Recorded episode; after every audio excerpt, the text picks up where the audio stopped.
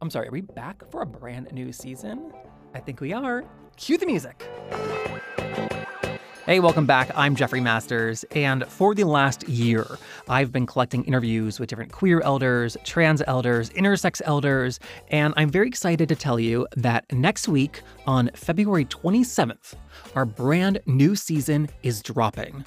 It is a continuation of our LGBTQ Elders Project, and you're going to hear from some amazing people this season. People like Martha Shelley, who began her career as an activist before the Stonewall Uprising. To me, the important thing about Stonewall is not that there was a riot, because there had been, I think, at least one other gay riot on the West Coast. But nothing happened in terms of organizing after that. The important thing about Stonewall was that we organized. Throwing bottles or bricks or whatever at a few cops, getting arrested, going home, that doesn't change the world. What changes the world is organizing.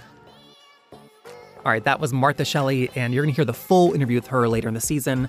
You're also going to hear from a few legendary drag queens. There's a BDSM instructor, and yes, they are all elders. That's people in their 70s, their 80s, their 90s, and 160s, but it's okay, we don't discriminate. So all that drops on the 27th, and in the meantime, please make sure that you're subscribed and also consider joining our Substack. Substack is the best way to support our show to make sure that we can keep putting out new episodes. And, you know, we don't have ads, we don't have a paywall, and if you decide to chip in or not, it will still be free. But unfortunately, that does not mean it's free to make. So if you want to contribute, if you are able, then we'll be able to get out a new season even sooner next time. To do that, you can find a link in our show notes or just Google our name and Substack if that's easier. So that's LGBTQ&A and Substack. And if you do, thank you, thank you, thank you so much. We literally could not do this without you. All right, I'll see you back on the 27th. Thank you for listening. Bye.